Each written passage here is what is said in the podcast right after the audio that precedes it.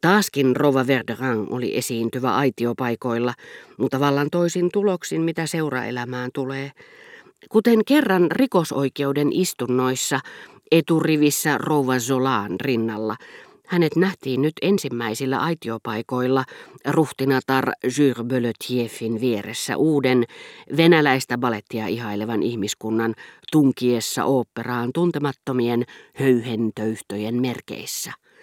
Ja niin kuin niin monet ennen, Oikeuspalatsin mielenliikutusten jälkeen lähtivät illalla Rova Verderanin luo nähdäkseen lähempää Eversti Picardin tai Laborin, ja kuullakseen ennen kaikkea tuoreimmat uutiset, saadakseen tietää mitä oli odotettavissa Zyrlään Daanilta, Lubeelta, Eversti Juolta, ohjesäännöltä, samoin koska ketään ei nukuttanut saaden tai ruhtinas Igorin herättämän innostuksen jälkeen, kokoontuivat joka ilta emännän oiville illallisille tanssijat, jotka eivät olleet syöneet kimmoisampina pysyäkseen.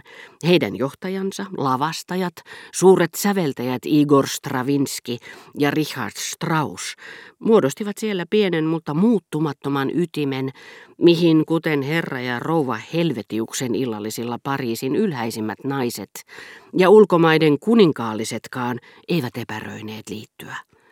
Seurapiireissä nekin, jotka kerskuivat hyvällä maullaan ja näkivät baleteissa turhanpäiväisiä eroavaisuuksia, pitivät sylfiidejä tavallaan hienompana kuin Scheherazadea, jonka melkein rinnastivat afrikkalaiseen taiteeseen, olivat onnellisia nähdessään läheltä nämä suuret makusuuntien ja teatterin uudistajat, jotka ehkä hieman keinotekoisemman kuin maalaustaiteen alalla saivat aikaan yhtä suuren vallankumouksen kuin impressionismi.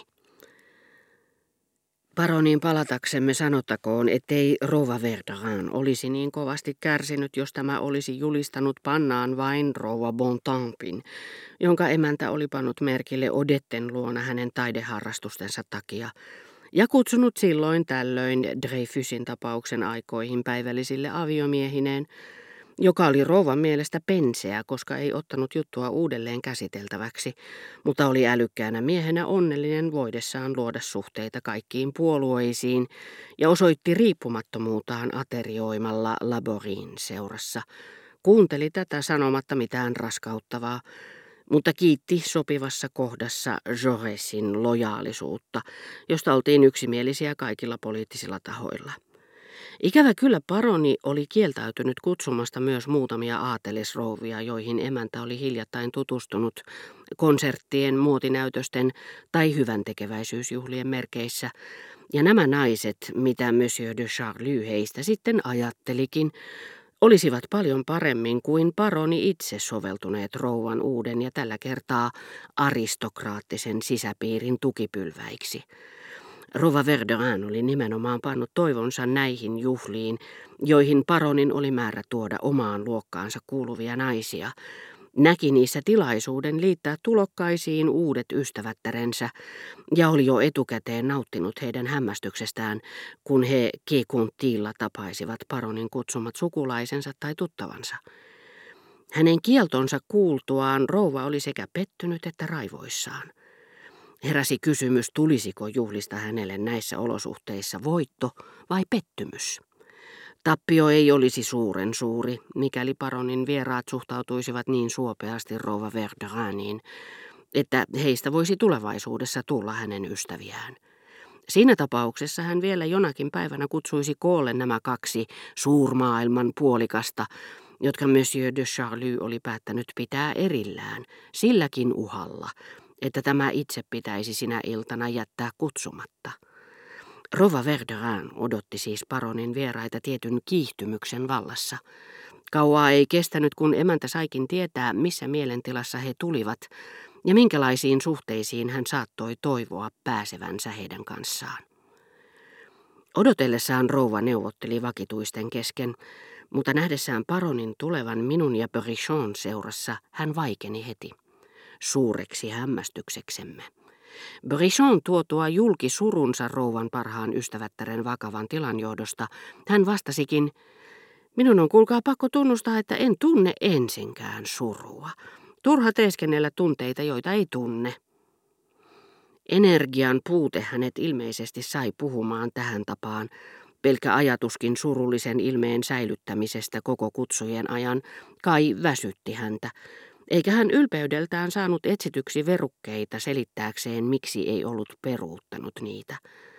Inhimillisyys ja oveluus niin ikään vaikuttihan hänen välinpitämättömyyteensä kunniakkaammalta, jos sen selitti erityinen ja äkillinen antipatia ruhtinatarta kohtaan, eikä pelkkä tunteettomuus.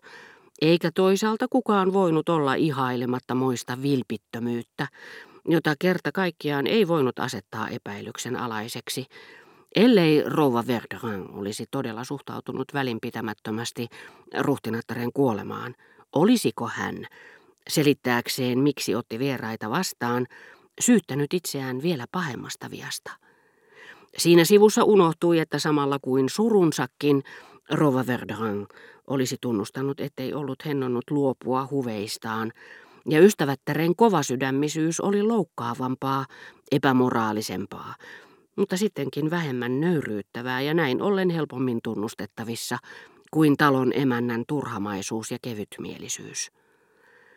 Jos kysymyksessä on rangaistava rikos ja syyllinen tuntee olevansa vaarassa, tunnustukset sanelee oma etu. Mitä tulee rangaistuksen ulkopuolelle jääviin erheisiin, sen tekee itserakkaus.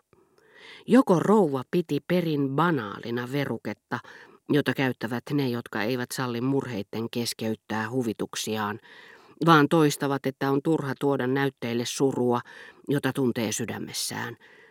Ja katsoi paremmaksi jäljitellä älykkäitä syyllisiä, joiden puolustus, itse asiassa puolittainen tunnustus, rakentuu väitteelle, etteivät he näe mitään pahaa siinä, mistä heitä syytetään, eivät vain sattumalta ole saaneet tilaisuutta tehdä sitä.